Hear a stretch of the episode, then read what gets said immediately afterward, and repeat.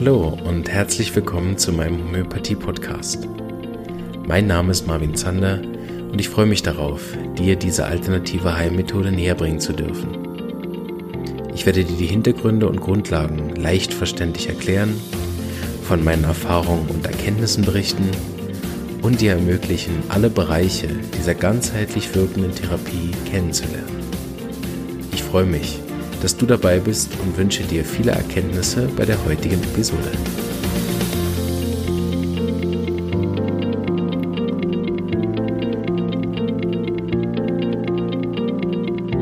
So, ein herzliches Hallo. Ich bin aus den Ferien wieder zurück, aber aus der Sommerpause noch nicht so richtig. Deshalb äh, ist im Moment der mein Podcast etwas angefüllt mit sehr spannenden Interviews von sehr spannenden Leuten. Ich hoffe, ihr genießt das so sehr wie ich. Ja, die, die mich schon länger hören, wissen ja, dass ich mir meine eigenen Podcast-Folgen immer wieder auch gerne anhöre. Und ich mir dann so Interviews anhöre, die ich geführt habe vor ein paar Monaten und denke, ach, guck mal an. das ist ja interessant.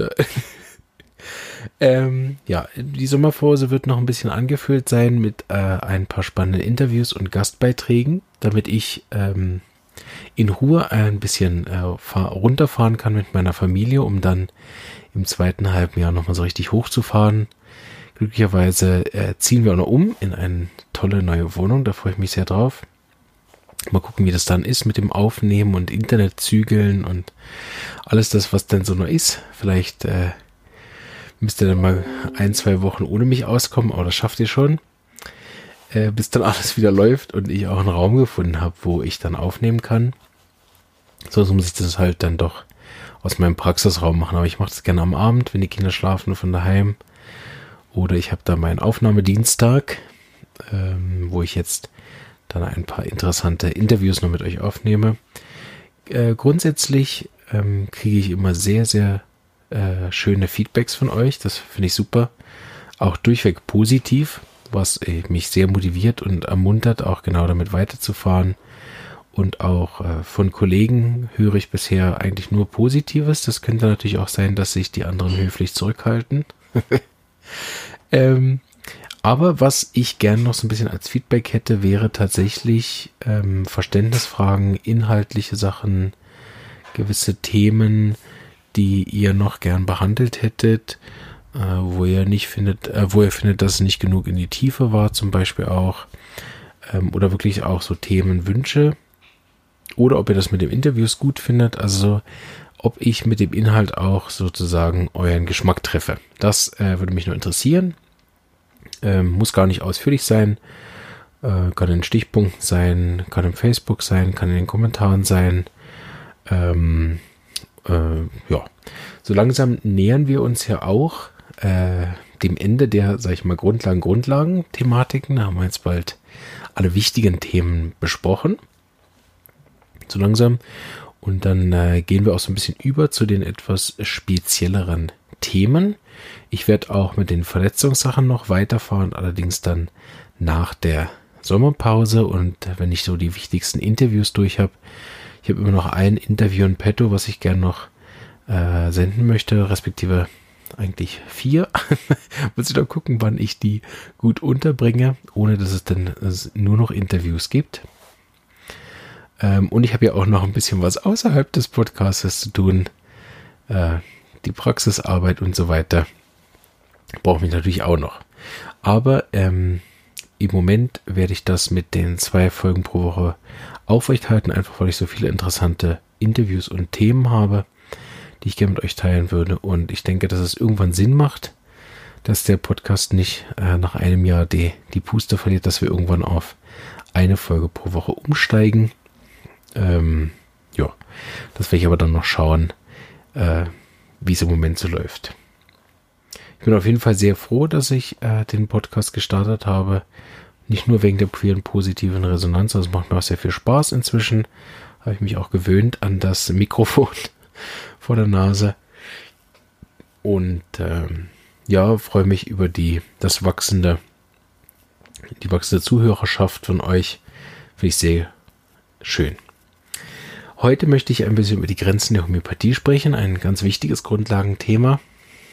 Da mit dem ihr nicht auf dem Trockenen sitzt in der Sommerpause. Ähm, und äh, ja, da fange ich einfach mal straight mit an. So. Ja, einen wahnsinnig langen äh, Notizzettel. Also wir kommen zu viereinhalb Stunden Abendunterhaltung. Nein. Also, Grenzen der Homöopathie ist ein ganz wichtiges Thema, ähm, was jeder beherrschen sollte, der mit der Methode arbeitet oder egal mit welcher Methode er arbeitet, ist es einfach unersetz unersetzlich, dass ich weiß, was kann ich mit meiner Methode und was kann ich nicht. Und da gibt es diverse Grenzen, die einerseits natürlich innerhalb der Homöopathie selber liegen, auf der anderen Seite aber natürlich auch viel zu tun haben mit den Beteiligten, das heißt dem Therapeuten und dem Patienten. Und ich werde da so ein bisschen auf alle Themen eingehen, was ich so am wichtigsten finde. Die Methode der Homöopathie ist eigentlich aus meiner Sicht äh, noch recht wenig erforscht, wo da tatsächlich genau die Grenzen liegen oder nicht. Ich habe in meiner eigenen äh, Karriere, wenn man sie so nennen kann, also in der Laufbahn als Homöopath, ähm, Dinge gesehen, die ich persönlich dachte, dass es eine Grenze von Homöopathie ist. Auf der anderen Seite habe ich auch Fälle gesehen, die ich nicht hinbekommen habe, obwohl das locker drin gelegen wäre, respektive bei anderen Patienten das sehr gut gelaufen ist und dann bei einigen irgendwie überhaupt nicht. Das hat aus meiner Sicht aber nicht Gründe, die in der Homöopathie liegen, sondern ganz klar Probleme sind des Therapeuten oder sagen wir mal der Therapeuten-Patienten-Verständigung ähm, und einfach der mangelnden Klarheit, äh, welche Arznei ich wählen oder besser hätte wählen können für den Fall, dass er läuft. Und nicht, dass es grundsätzlich an der Homöopathie liegt. Meine persönliche Meinung dazu, die sicherlich nicht wissenschaftlich belegt ist, äh, eben ist, dass die Homöopathie deutlich weitere Grenzen hat, als was wir im Moment annehmen. Ich glaube aber, dass an, äh, aufgrund von mangelnder Erfahrung und auch mangelnder Anwendung in bestimmten Gebieten äh, die Erfahrung so klein ist, dass es dann sozusagen eine Grenze gibt, äh, mangels äh, Wissen darüber. Ähm, es gibt ja im Tessin eine, also hier in der Schweiz, im Tessin eine Klinik, die Klinik Santa Croce, unter der Leitung von Dr. Spinedi, äh, glaube ich. Mach Mist. Erst habe ich nicht recherchiert vorher, das kommt jetzt spontan. Ich gucke es vielleicht nochmal nach. Ähm, auf jeden Fall behandeln die stationär Patienten mit Homöopathie, rein mit Homöopathie bei Krebs und haben damit Erfolg. Ich hatte erzählt von meinen, meinen Erfahrungen in Indien, wo ich äh, unter anderem ja den Parkinson-Patienten behandelt habe, aber auch äh, einen sehr schweren Fall von einer verschleppten Lungenentzündung zum Beispiel, der auch sehr gut gelaufen ist. Äh, ich habe da Dr. Hughes im Spital arbeiten sehen mit teilweise bis zu 80 Patienten am Tag. Davon auch einige stationär, die wir dann in den laufenden Tagen wieder gesehen haben mit schweren Gelenkdeformitäten, mit schwerer Epilepsie und so weiter. Ähm, ich weiß von Dr. Hughes, von den Live-Patienten von unserer ähm, Ausbildung her, dass da auch äh, Fälle mit sehr schweren Krankheiten, mit sehr chronischen, langen Krankheiten, mit psychischen Krankheiten und so weiter. Also viele ähm, Grenzen, die, die man so, denke ich mal, der Homöopathie ähm, gibt, die aber die Homöopathie aus meiner reinen Erfahrung bisher nicht sagen, dass das die Grenze ist. Ähm, auf der anderen Seite, was, was sicher auch keine Grenze ist, ist rund um die akuten Krankheiten. Ich bin sicher, dass Homöopathie auch da äh, viel mehr Potenzial hat, als was wir bisher annehmen. Ähm, ich finde es schön in unserer Praxis, dadurch, dass wir diesen äh, Notfalldienst, also einen Erste-Hilfe-Dienst anbieten für äh, akute Erkrankungen. Natürlich alles im gesetzlichen Rahmen ähm, und auch oft äh, abgesichert, einfach aus gesetzlichen Gründen, dass so ein Arzt meist mit drauf schaut auf so einen Fall. Und wir nicht nur sehr viele akute Fälle in der Praxis, sondern auch sehr erfolgreiche, ähm, die wie ich das schon in anderen Situationen auch gesagt habe, wo die Homöopathie wirklich binnen Minuten hilft. Ähm, und auch dauerhaft natürlich, nachhaltig, das muss ja immer sein. Ich meine, so eine 5-Minuten-Wirkung und nach 5 Minuten schreit der Kind wieder ist keine Heilung, sondern eine schöne, dauerhafte, anhaltende Akutwirkung. So, ich denke auch, dass in akuten Fällen äh, die Homöopathie ein, ein sehr breitere äh, Heilspektrum aufbietet, als was wir wissen, zumal Homöopathie berühmt geworden ist, nicht über die chronischen konstitutionellen Behandlungen, die wir heute ja viel mehr machen, Da sind wir so ein bisschen ins Abseits gedrängt worden, seit es Penicillin gibt. Sondern äh, vor allen Dingen ist Homöopathie berühmt geworden über die akuten Behandlungen während Epidemien. Wobei man natürlich auch sagen muss, dass damals natürlich die Schulmedizin nicht auf dem Stand war, da irgendwas Großartiges zu leisten. Und das heute natürlich viel mehr der Fall ist und da die vielen Länder ja hauptsächlich auf die Schulmedizin setzen, ist natürlich die Erfahrung, was die Schulmedizin in Epidemien kann, groß. Während das in der Homöopathie einerseits in Vergessenheit geraten ist, natürlich auch ganz anders dokumentiert wurde damals und heutzutage natürlich kaum nur eingesetzt wird, so auch keine neuen Erfahrungen dazukommen. Aber das darf man sich einfach mal vor Augen halten, dass damals die Homöopathen die großen Erfolge gefeiert haben während den ähm, Epidemien, die in Europa und anderen Ländern waren. So, ähm, die Grenzen der Homöopathie sind sicherlich nicht heute von mir äh, endgültig zu klären. Das wollte ich damit schon mal sagen. Auf der anderen Seite gibt es natürlich auch gesetzliche Grenzen, auf die möchte ich heute auch nicht besonders eingehen, weil das natürlich keine wirklichen Grenzen der Homöopathie sind, sondern das sind Patientenschutzgesetze äh, äh, aufgrund des äh, Unwissens über Homöopathie oder teilweise natürlich auch die schlechte Ausbildung von, von gewissen äh, Ländern in der Homöopathie. Ähm, oder natürlich auch, äh, weil es dann eben keine Ärzte sind und das gesetzlich so komisch geregelt ist und so weiter. Also gibt es da auch natürlich gesetzliche Grenzen hier in der Schweiz wie in Deutschland oder anderen Ländern, wo Homöopathen grundsätzlich zum Beispiel äh, ansteckende epidemische Krankheiten nicht behandeln dürfen, obwohl das einer der größten Erfolge war in ihrer Geschichte. Will ich jetzt da niemandem bös will unterstellen, ist aber einfach mal interessant, äh, das auch zu wissen. Dann gibt es ja von der Homöopathie gewisse Methoden, wie man Homöopathie verschreibt. Da bin ich noch nicht so sehr drauf eingegangen, weil ich mich auch zugegebenermaßen mit anderen Methoden außer der Use-Methode sehr wenig auskenne. Die Use-Methode habe ich jetzt ein bisschen beschrieben in den letzten Folgen. So, wenn ihr das nochmal hören wollt, ist, wisst ihr, wie ich die Arzneien verschreibe. Es gibt aber da wirklich viele verschiedene Arten, wie man das verschreibt. Äh, zum rein übers Repertorium mit verschiedenen äh, äh, Arten des Repertorisierens gibt es da äh, Möglichkeiten bis hin zu verschiedenen Arten der Gewichtung von Symptomen und so weiter. Und was äh, klar geworden ist, über, wenn Autoren schreiben über die verschiedenen Arten der Repertorisation zum Beispiel, also des Nachschlagens von äh, Symptomen in dem in einem Nachschlagewerk gibt es verschiedene Arten, wie man das nachschlägt, dass man nachher zur richtigen Arznei kommt. Dann äh, stellt man fest, dass für gewisse äh, Fälle andere Methoden besser geeignet sind als andere. Das bedeutet, dass auch nicht nur die Homöopathie als solches Grenzen hat, sondern auch gewisse Methoden bestimmte Grenzen haben für gewisse Arten von Behandlungen. Es gibt zum Beispiel, wie, wie überall in der Homöopathie, das habe ich ja in der Geschichtsfolge auch schon mal erwähnt, die Homöopathie zeichnet sich ja nicht nur durch seine wundersame Heilkraft aus, äh, aufgrund dieser Potenzierung, die niemand versteht, sondern auch über die grundsätzliche fortgesetzte Spaltung. Also wir haben immer wieder äh, Leute, die dann bestimmte Teile der Homöopathie anerkennen und wieder andere nicht, die dann nur mit Tiefpotenzen arbeiten und nur mit Hochpotenzen. So gibt es diese Spaltung zum Beispiel auch bei den chronischen Krankheiten, dass einige mit, mit Miasmen arbeiten und andere ohne. Mir persönlich ist nicht klar, wie man ohne Miasmen überhaupt arbeiten kann. Ähm, aber den anderen ist wahrscheinlich nicht klar, wie man überhaupt Miasmen benutzen kann. so, ähm, diese Spaltung schwächt natürlich die Homöopathie ungemein und äh, führt natürlich auch dazu, dass wir anstatt äh, kontinuierliche Erfahrungen zu machen und damit ein einheitliches Werk zu schaffen, was äh, Verlässlichkeit bietet, ähm, probieren wir uns sozusagen als Homöopathiegemeinschaft auch immer wieder neuen Zweigen aus, was ich auf der einen Seite sehr gut finde und auch homöopathiegerecht, weil individuelle Kunst kann ich eh nicht in einem Buch nachher zusammenfassen. Aber grundsätzlich ist das natürlich dann auch wieder ein schwierigerer Stand, diese Sachen dann alle wieder zusammenzuführen und unter einem Begriff zusammenzufassen. Daher gibt es ja zum Beispiel den Begriff, der zwar nicht geschützt ist, aber benutzt wird von der klassischen Homöopathie, wo ich ja zumindestens herkomme.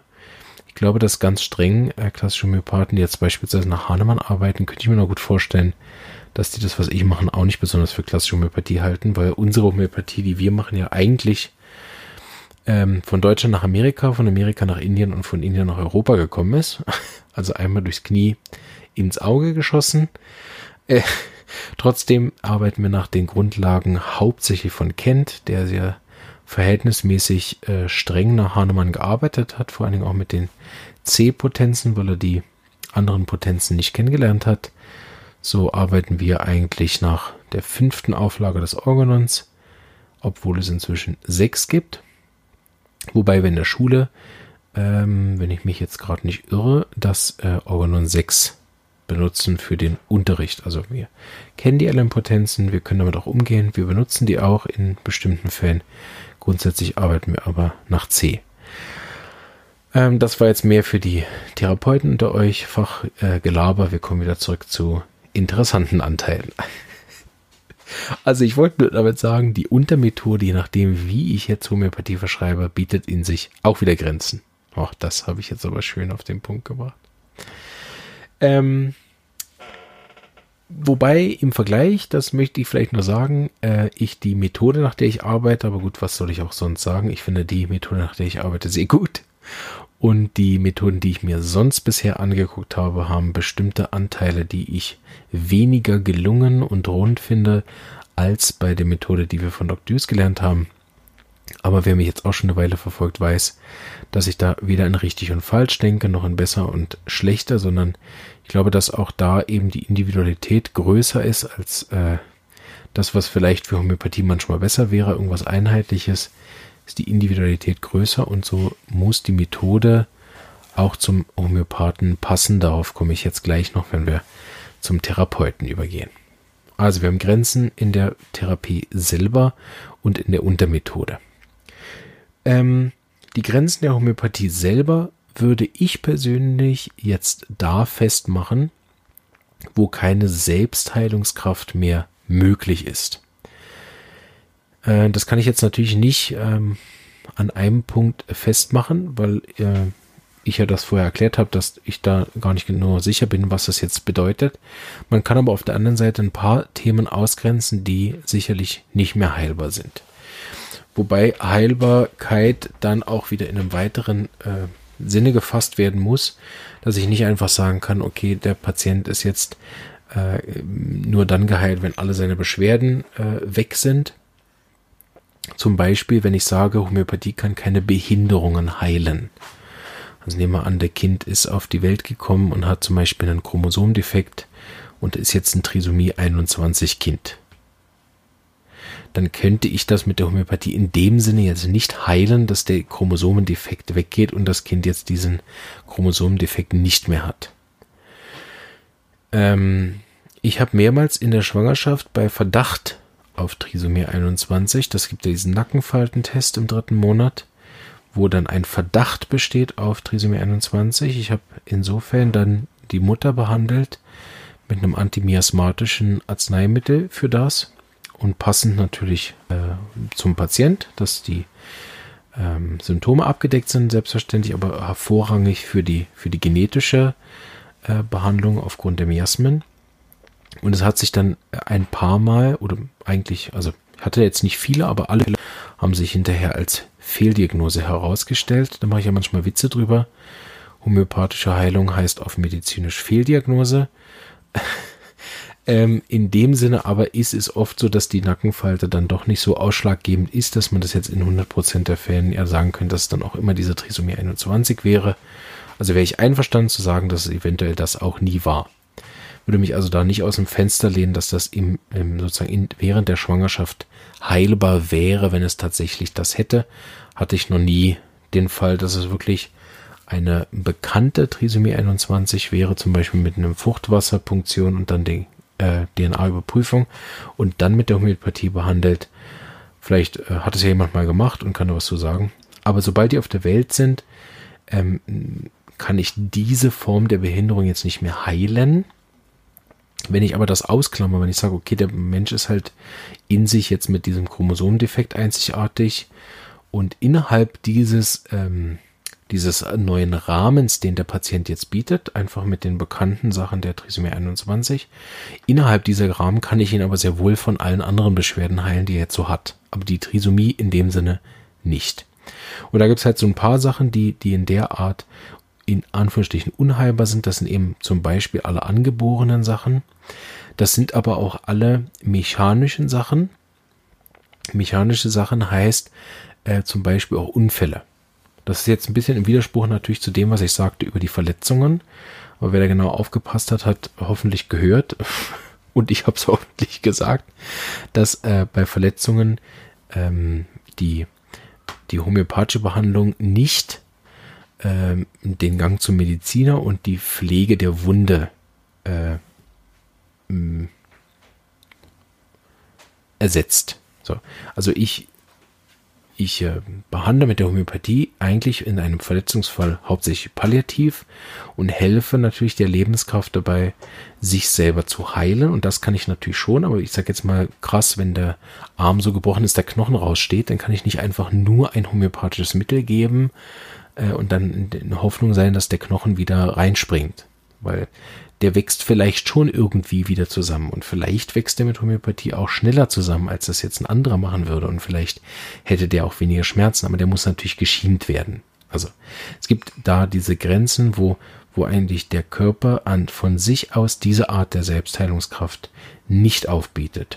Das ist zum Beispiel auch bei äh, Strukturen im Körper so, die, die unser Wissens nach also aktuelles Wissen, äh, über keine Selbstheilungskräfte verfügen. Das sind zum Beispiel Querschnittsgelähmte. Ähm, zumindest habe ich nie von einem Fall gehört, wo jemand länger einen wirklich schweren Nervenschaden tatsächlich auch schon hatte und dann mit der Homöopathie geheilt worden wäre.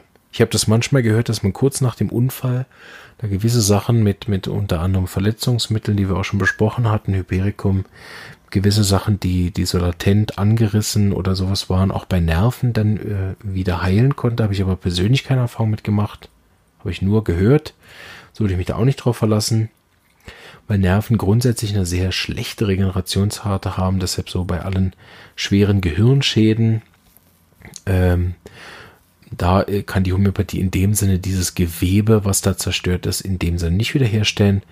Das geht aber bei allen Sachen, die einer Selbstheilungskraft unterliegen, wiederum sehr gut. Also Muskeln, Knochen, Haut, Fettgewebe und so weiter. Also alles, was grundsätzlich auch eine äh, Heilungskraft von sich aus besitzt, auch wenn man nicht mit der Homöopathie arbeitet. Von daher könnte man es eigentlich so einteilen, sämtliche Krankheiten, die grundsätzlich von alleine heilen können, grundsätzlich können mit der Homöopathie geheilt werden. Und zwar auf eine sanfte, nebenwirkungsfreie, schnelle, dauerhafte Art. Bei den akuten Krankheiten. Bei den chronischen Krankheiten ist es wichtig, dass man nicht die medizinische Diagnose nimmt von unheilbar oder nicht, weil das bei der Schulmedizin ja damit zusammenhängt, ob sie ein, eine Arznei dafür kennen oder nicht. Bei der Homöopathie geht es da um die Gewebeart. Also zum Beispiel habe ich Psoriasis, Schuppenflechte gilt ja je nach Form als unheilbar. Und in der Praxis habe ich schon mehrere mit Homöopathie äh, ja, geheilt. In dem Sinne, dass die Haut keine Schuppenflechte mehr aufwies. Gerade heute eine Dame, die seit 20 Jahren unter Schuppenflechte leidet und aktuell hat sie es nur noch an den zwei Daumen und vorher waren die ganzen Handgelenke voll. So ähm, ist das eine deutliche Verbesserung und äh, andere Fälle, die ich auch schon hatte, wo die Hautbeschwerden ganz weggegangen sind. Obwohl das ja als unheilbar zählt. Auch zum Beispiel das äh, Schmerzsyndrom Morbus Sudeck, äh, das ja auch an sich äh, schwer oder fast unheilbar, vor allem wenn es dann in diese Stufen 2 und 3 übergeht mit dem Steifheit und so, da habe ich auch schon gute Fälle gehabt, wo ich das ganz verbessern konnte. Ähm, und ich selber habe jetzt den ersten Fall gehabt, wo ein Tumor sich wieder zurückgebildet hat im Kopf. Der war im Anfangsstadium und das sind die einzigen Fälle, die ich überhaupt übernehme. Tumoren im Anfangsstadium. Da war der Auslöser ganz klar, der Fall ganz klar. Äh, eine sehr interessante Arznei gegeben. Ähm, und äh, das äh, hat im Anfangsstadium sehr gut geholfen. Im Endstadium bin ich überfragt. Ich bin aber dabei, den Dr. Jens Woster von der äh, Klinika Santa Croce im Tessin anzubaggern, dass der auch zu mir ins Interview kommt und ein bisschen erzählt von den Krebsbehandlungen mit der Homöopathie in der Klinik. Ähm, auch da ist natürlich so, dass man, dass äh, Tumoren auch von sich aus resorbieren können. Und deshalb ist das Potenzial auch heilbar. Während im Endstadium, wenn wirklich Organe größtenteils äh, zerstört sind und die Lebenskraft auch sehr schwach ist, sich nicht mehr ähm, gut wehren kann, dann äh, führt das manchmal zu, wenn man dann homöopathisch behandelt, dass die ähm, äh, keine Heilung mehr erfahren, sondern dass man dann nur noch palliativ arbeiten kann. Also es gibt auch gewisse Endstadien, Zustände, wo der Mensch einfach dann auch äh, stirbt, ob mit oder ohne korrekte homöopathische Behandlung, äh, ja, aus welchen Gründen auch immer, dass dann äh, keine Heilung mehr möglich ist, äh, weil es zu weit fortgeschritten ist. Wir kennen ja über die Lebenskraft im Prinzip, äh, können wir das ja nur beobachten. Und man kann halt beobachten, dass in bestimmten Fällen dann Heilung noch stattfinden kann. In anderen Fällen, die ich betreut habe, im Endzor-Stadium, habe ich am Anfang oft gedacht, yay, äh, es geht dem Patienten so viel besser, der wird es bestimmt überleben. Ähm, und hatte so einen Rückgang von dem und einen Rückgang von dem ähm, und eine klare Verbesserung vom Gemüt. Und dann haben die aber zusätzlich zum Beispiel noch eine Krankheit bekommen, wo sie mich dann nicht angerufen haben und dann haben sie die verschleppt und sind dann zum Beispiel daran verstorben. Also ich glaube, wenn so die Zeit gekommen ist, dann ist die Zeit manchmal auch gekommen. Wobei man sich natürlich immer fragt, ja, wenn sie mich jetzt wegen dem Husten auch noch angerufen hätte, vielleicht hätte ich auch noch was machen können, aber äh, ja. So, ähm, ich habe da mit einigen äh, Krankheiten in meinen jungen Homöopathieren schon Erfahrungen sammeln dürfen und äh, kann sagen, dass ich manchmal überrascht bin davon, was alles möglich ist und manchmal aber überrascht davon bin, wie chronisch ich daneben liegen kann, trotz Hilfe mit erfahrenen Homöopathen, wo dann bestimmte Krankheiten äh, einfach nicht so gut laufen. Da sage ich manchmal scherzhalber, bin ich auch ein bisschen verwöhnt, weil ich mir von Anfang an immer wieder jemanden äh, gesucht habe, den Stefan Bauer, mit dem ich zusammenarbeite, der mir meine Fälle supervisiert und eigentlich, wenn ich ihn frage, äh, dann läuft es gut. Und äh, wenn ich dann nicht weiterkomme, dann kann ich immer noch Dr. Hughes fragen, der nun leider gestorben ist. Und ich habe tatsächlich mehrere Fälle gehabt, wo sowohl äh, Stefan Bauer als auch Dr. Hughes Arzneien verschrieben haben und das wollte einfach nicht besser werden, obwohl das sozusagen von der Indikation her, also Hustenfälle sind, die ich äh, einmal pro Tag in der Praxis habe und sehr gut laufen. Also ich denke, da gibt's äh, bei allen Homöopathen äh, viel Luft nach oben. Behaupte ich einfach mal ganz keck, dass auch andere Leute in der Praxis solche Fälle haben, die einfach nicht laufen wollen. Und damit äh, leiten wir über zum äh, Therapeuten.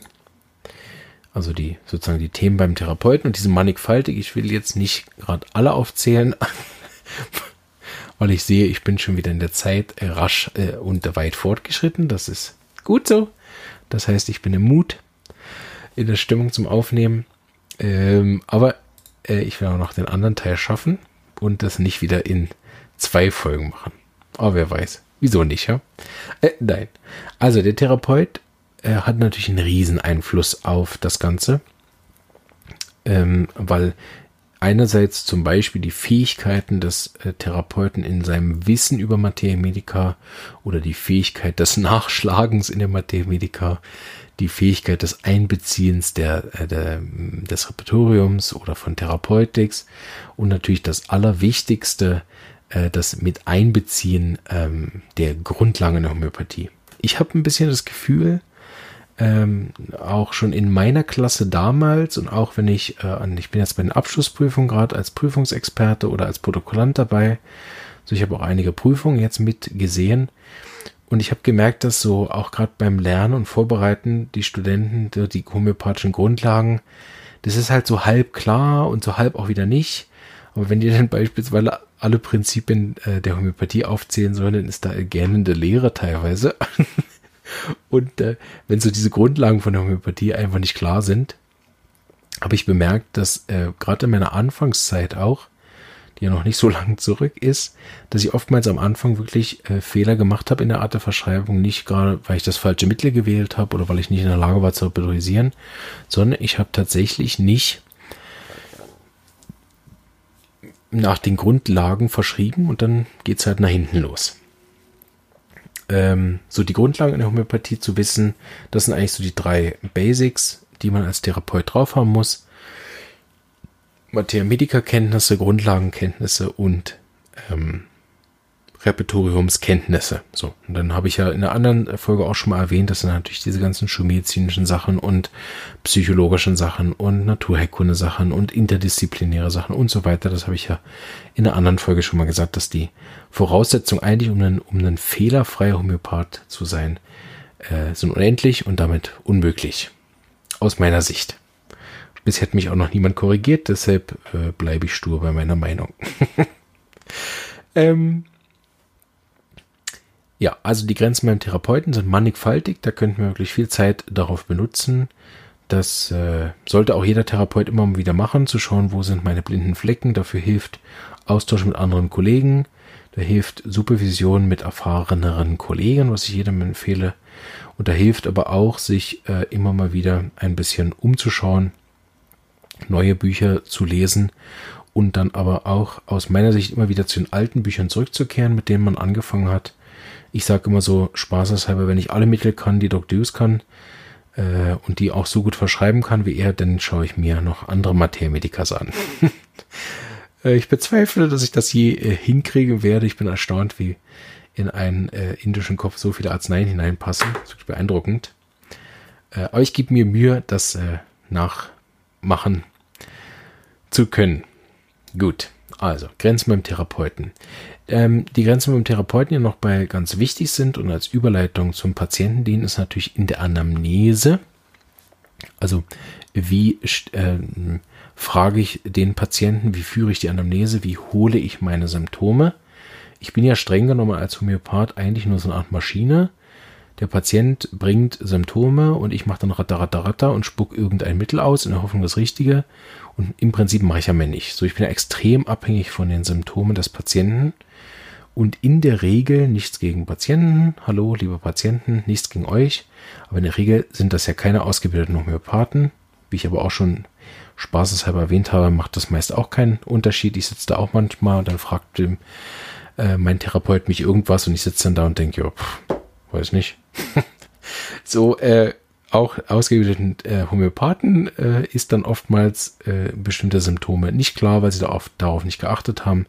So, ich sag mal, der Otto Normalpatient beobachtet sich selbst schlecht, weiß meist seinen Auslöser nicht, hat keine Modalitäten ausprobiert und äh, ja, hofft einfach, dass die Kopfschmerzen verschwinden und der Homöopath irgendwie in seiner Glaskugel die richtigen Mittel findet. Weil er eben auch nicht weiß, was alles dazu gehört, um so eine richtige Arznei zu verschreiben. Das ist allerdings äh, kein äh, Kritik am Patienten, sondern das ist einfach mangelnde Aufklärung oder auch respektive mangelnde Bereitschaft des Patienten, sich aufgeklärt haben zu lassen durch Vorträge, Bücher und so weiter, weil es viel Zeit kostet und wir meist ja zum Homöopathen gehen, wenn alles andere versagt hat. Da haben wir nicht noch Zeit, 100 Bücher zu lesen oder meinen ganzen Podcast zu hören, sondern wollen wir jetzt Hilfe. Und meistens macht es die Patienten so, dass sie erstmal zum Homöopathen gehen, dann läuft's und dann interessieren sie sich dafür und sagen, ja, okay, äh, wie, geht dann, wie ging das denn jetzt? Ähm, in diesem Sinne ähm, ist die Anamnese deswegen so wichtig, weil in der Anamnese habe ich die Chancen, Dinge aus dem Patienten herauszukitzeln, die er zwar so bewusst nicht weiß, aber manchmal durch die richtige Art von Fragen ähm, dann eben ihn so ein bisschen, sag ich mal, lenken kann, dass ihm vielleicht bestimmte Dinge ein- oder auffallen. Und da ist die Art der Fragetechnik halt entscheidend. Punkt eins. Das zweite ist aber auch, wie viel Vorwissen ich über bestimmte Anamnesen habe. Ähm, überhaupt, sag ich mal, Befragungstechniken drauf habe. Ich habe schon bemerkt, es hilft manchmal, dass ich auch bestimmte Arten von Fragetechniken aus auch verschiedenen Psychologierichtungen kann.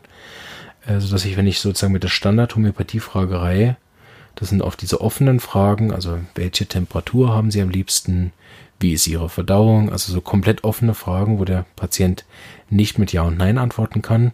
Das sind bestimmte äh, Arten von Patienten überfordert.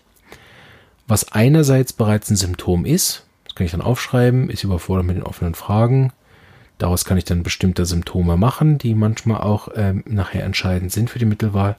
Aber grundsätzlich ähm, habe ich dann natürlich noch keine Antwort bekommen auf meine Frage. So gibt es dann auch bestimmte andere Fragetechniken, mit denen ich das dann ähm, machen kann. Bei Kindern kann ich zum Beispiel auch sie ein Bild malen lassen, äh, mit ihnen spielen oder so. Ich kann dann eine andere Kontaktaufnahme machen. Mit manchen Patienten hilft zum Beispiel, dass man mehr auf ihr Verhalten eingeht, indem man sie über irgendwas Belangloses mit ihnen redet dann schaut, wie sie reagieren und so weiter. Also bestimmte Anamnesetechniken kann ich da auch noch verwenden. Ansonsten habe ich da eben auch eine massive Grenze, nämlich wenn ich keine gute Anamnese erheben kann, aus welchen Gründen auch immer, dann ist das, äh, ist das auch eine Grenze, die dann nicht, nichts mit Homöopathie zu tun hat, sondern mit, der, mit dem Kontakt zwischen Therapeut und Patient. Und dann gibt es natürlich die Grenzen auf der Patientenseite, die sind eigentlich ähnlich lang wie beim Therapeuten, nur viel unschuldiger und äh, absolut nicht kritisierbar, sondern das ist tatsächlich einfach, weil wir normalerweise alle mit Schulmedizin und schulmedizinischem Denken aufgewachsen sind, bedeutet, wir gehen mit unseren Kopfschmerzen zum äh, Arzt und wollen, dass die verschwinden.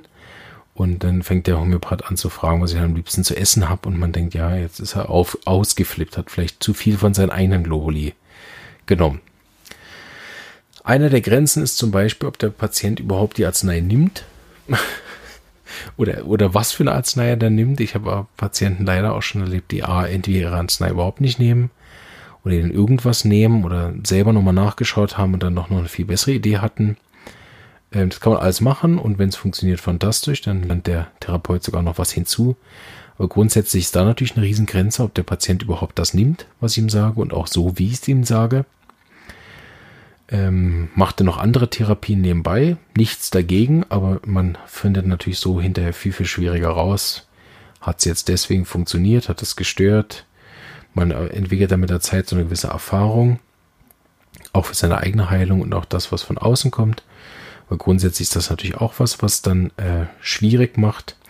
Oder wenn der Patient auch manchmal zu viel Vorbildung hat. Also ich habe auch schon Leute, die dann irgendwie den dritten Psychiater durch hatten, die mir dann stundenlang ihre Probleme erzählt haben, äh, die sie alle so gut kennen.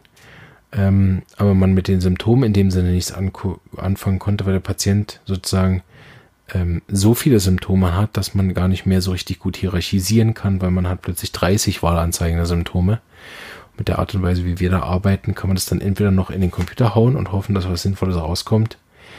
Oder man muss halt eine spezielle Gewichtung finden, die insofern manchmal auch sehr schwierig ist. Also wenn der Patient sich sozusagen zu gut kennt, dann fällt manchmal die Gewichtung schwer. Oder wenn durch diese ähm, psychologischen Betreuung dem Patienten wie, wie, wie eine Fixidee bekommen hat, dass es an dem und dem Thema liegt, das haben wir heute nicht mehr so früh, aber in der Anfangszeit hatte ich noch ein paar Patienten, die wirklich vom Psychologen gekommen sind und alles liegt an meiner Mutter oder alles liegt an meinem Vater.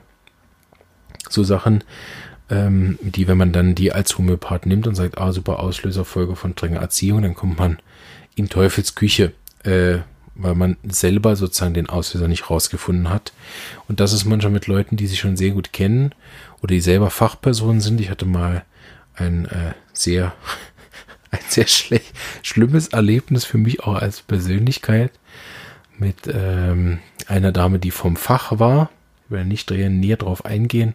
Für mich eine ganz, ganz schlimme Anamnese, ähm, weil die jede Frage äh, mit einer Feststellung geantwortet hat, was ich denn jetzt wahrscheinlich von ihr wissen will. Also ganz, ganz schrecklich und äh, wir sind nicht besonders warm geworden miteinander. Ähm, ja, äh, so lernt man auch dazu, wie es nicht geht. Und äh, habe mich dann aber hinterher schlau gemacht, bei ein paar Kollegen gefragt, wie die es so machen, wenn die, wenn die Fachpersonen im Haus haben, gerade so aus den Psychologie, Psychiatrie-Richtungen und haben ein paar Tipps gegeben und äh, bin immer noch, hoffe immer noch, dass man noch mal jemand kommt, dass ich das nächstes Mal besser machen kann.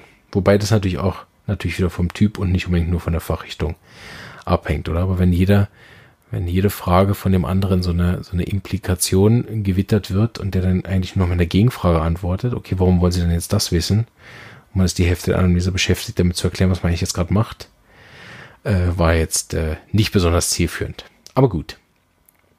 Dann gibt's für bestimmte Arzneien ja gewisse Verbote. Kein Kaffee, kein Pfefferminz, kein Zucker und so weiter. Wenn der Patient sich daran beispielsweise nicht hält, was bei Kaffee immer eine Riesensache ist. Es gibt eigentlich gar nicht so viele Arzneien, bei dem man Kaffee reduzieren sollte. Ähm, Und ich bin da auch nicht besonders streng. Ich empfehle das immer bei Leuten, die grundsätzlich mit Nervenbeschwerden haben und Kaffee meines Wissens ja ein Nervengift ist. Äh, das macht einfach Sinn, Kaffee dann zu reduzieren, gar nicht so sehr wegen der Homöopathie. Aber es gibt so drei, vier Arzneien, wo man einfach mit Kaffee wirklich die eigene Heilung behindert und äh, habe ich immer wieder erstaunt, wie bereitwillig die Patienten auch weiter einfach Kaffee trinken und es ihnen egal ist. Ähm, oder sie einfach nicht anders können. Ähm, dass sozusagen da auch eine Grenze dann der Homöopathie erreicht ist, wenn, wenn bekannt ist, dass die Arznei mit Kaffee nicht funktioniert und die Leute dann entweder heimlich oder tatsächlich weiter Kaffee trinken, dann äh, kann man ihnen halt in dem Sinne jetzt aktuell nicht helfen. Obwohl, was ich gesehen habe, ist, dass in den seltensten Fällen meine Arznei dann wirklich gar nicht wirkt, wenn die Kaffee trinken, sondern was ich häufiger gesehen habe, dass man das häufiger wiederholen muss, dann die Arznei und die Wirkung insgesamt weniger schnell ist, also viel langsamer und auch viel weniger stark. Also ich habe dann oft Fälle, die wo nur eine geschwächte Heilung stattfinden kann und das an sich auch logisch, dass wenn ich Nervenbeschwerden habe und Nervengift zu mir nehme, dass ich dann halt über die Selbstheilungskraft stärken halt nur eine gewisse äh, Heilung erreichen kann. Und das ist noch eine wichtige Grenze, die ich vergessen habe. Und zwar alle ähm, Arzen, also alle Krankheiten, die mit, mit äußeren Themen zu tun haben, weil in der Homöopathie stärken wir die Selbstheilungskraft in der Art, dass wir entweder Blockaden, die die Lebenskraft hat, in Form von chronischen Miasmen oder chronischen äh, Auslösern, also Auslöser, die sich verchronifiziert haben im Symptom, dass wir sozusagen die, Homö die Lebenskraft davon befreien, dass sie wieder äh, vollständig den Patienten heilen kann, äh, soweit das möglich ist. Aber es gibt ja auch noch den Bereich der Vergiftungen, wo, wo die Lebenskraft ja aktiv jetzt gerade mit einem, mit einem Gift kämpft zum Beispiel, ähm, sei es durch zu viel oder das falsche Essen oder sei es tatsächlich durch ein Insektengift ähm, und auch die Impfungen zählen aus der homöopathischen Sicht zu den Vergiftungen in der Art und Weise, weil wir einen Stoff hinein in den Organismus bringen, der da auf sozusagen unnatürlichem Wege in die Blutbahn gekommen ist, also die normalen Abwehrsachen umgangen hat und dann je nach Impfung gibt es da ja auch dann noch Bestandteile von Schwermetallen und so weiter und so weiter. Ich will auf Impfung jetzt gar nicht so viel im Moment eingehen, aber falls es da mal einen Auslöser gibt, die, äh, die nach einer Impfung ist, offiziell sind das ja diese zwei Wochen nach Impfung, ähm, ähm, dann zählt das eigentlich auch zu den Vergiftungen. Und Hahnemann hat damals gesagt über die äh, Impfungen, dass die aus, der, aus seiner Sicht für, von, mit der Homöopathie nicht heilbar sind, wenn Krankheiten entstehen durch Impfungen, weil Homöopathie eine Methode ist, die für natürlich entstandene Krankheiten ist. Das meint, mein Hamster ist gestorben und seither habe ich chronische Schlafstörungen seit zehn Jahren. Äh, dann ist das eine natürliche Krankheit entstanden aus der aus dem Selbst heraus von mir bin ich aus dem Gleichgewicht geraten und jetzt ist mein Körper aus dem Gleichgewicht geraten. Bei der Impfung kommt sozusagen der Auslöser von außen und zählt dazu sozusagen den unnatürlichen Krankheiten. Ähm, ich habe aber schon mehrere Fälle, äh, die direkt nach der Impfung Beschwerden gemacht haben, behandelt und das war äh, deutlich komplizierter, das kann man wirklich sagen, im Verhältnis zu anderen. Die brauchen oft sehr viele Arzneien. Ähm, verhältnismäßig zu anderen, also drei oder vier, wo meistens die anderen akuten Krankheiten mit einer, maximal zwei dann gut sind. Das mal. Oder wenn, wenn tatsächlich aus einer Impfung heraus eine chronische Krankheit entstanden ist, was natürlich sehr umstritten ist, ob das überhaupt geht. Die Impfbefürworter würden jetzt aufschreien. Ich hoffe, dass keiner zuhört. Ähm, aber ich persönlich äh, bin also jemand, der äh, bis ein Jahr keine Beschwerden hatte und seit der ersten Impfung dann einen Haufen an Symptomen, größtenteils chronisch, die mich bis ins Erwachsenenalter verfolgt haben. Ähm, wobei ich selbstverständlich nicht in einer wissenschaftlichen Studie belegen kann, dass es so ist und damit ist es dann halt auch nicht belegt. Aber egal, äh, so ähm, dass äh, Impfungen zählen sozusagen zu den unnatürlichen äh, gemachten Krankheiten, wozu denen zum Beispiel auch Operationen, insbesondere unnötige Operationen, ähm, zählen, weil auch das keine natürlich entstandene Problematik ist, sondern eine künstliche. Und deshalb zählen die Verletzungen und so weiter eigentlich auch da äh, zu zählen. Ja, in dem Sinne ähm, habe ich hoffentlich ein, einen guten Überblick gegeben über die Grenzen der Homöopathie. Ähm, vielleicht nochmal am Schluss zusammengefasst, äh, ist das ein ganz wichtiges Thema und damit sollte sich jeder Patient und jeder Homöopath auch wirklich gut beschäftigen. Ähm, ist meine Krankheit grundsätzlich etwas, was mit Homöopathie geheilt werden kann? Ja oder nein? Und das sollte nicht äh, irgendein Buch für euch beantworten, sondern der Homöopath, zu dem ihr geht. Und der sollte das im Griff haben und auch sagen. Und wenn der Erfahrung damit gemacht hat und sagt, habe ich schon zehn Fälle gehabt, dann seid ihr in guten Händen. Wenn derjenige sagt, nein, habe ich noch nie behandelt ähm, und weiß nicht, ob das geht, dann lieber schauen, ähm, ob ihr einen Homöopathen findet, der das kann und auch schon Erfahrung gesammelt hat. Oder ob derjenige Homöopath dann bereit ist, in Supervision zu gehen, sich Hilfe zu holen, zum Beispiel bei jemandem, der da schon Erfahrung mit hat. Oder es ist natürlich auch möglich, dass ihr eine Krankheit habt, die mit Homöopathie höchstens palliativ äh, zu behandeln ist, also nicht zum Heilen wäre. Das ist ja auch möglich. Gibt es auch einige. Ich hoffe, die Folge hat euch gefallen. Wenn ihr Fragen habt, erreicht ihr mich im Facebook oder in den Kommentaren. Oder ich weiß auch nicht wo. in meiner Facebook-Gruppe. Ja. Ähm, ich wünsche euch noch einen schönen Abend, Tag, Morgen oder was auch immer. Und äh, bis bald. Bleibt gesund. Ciao.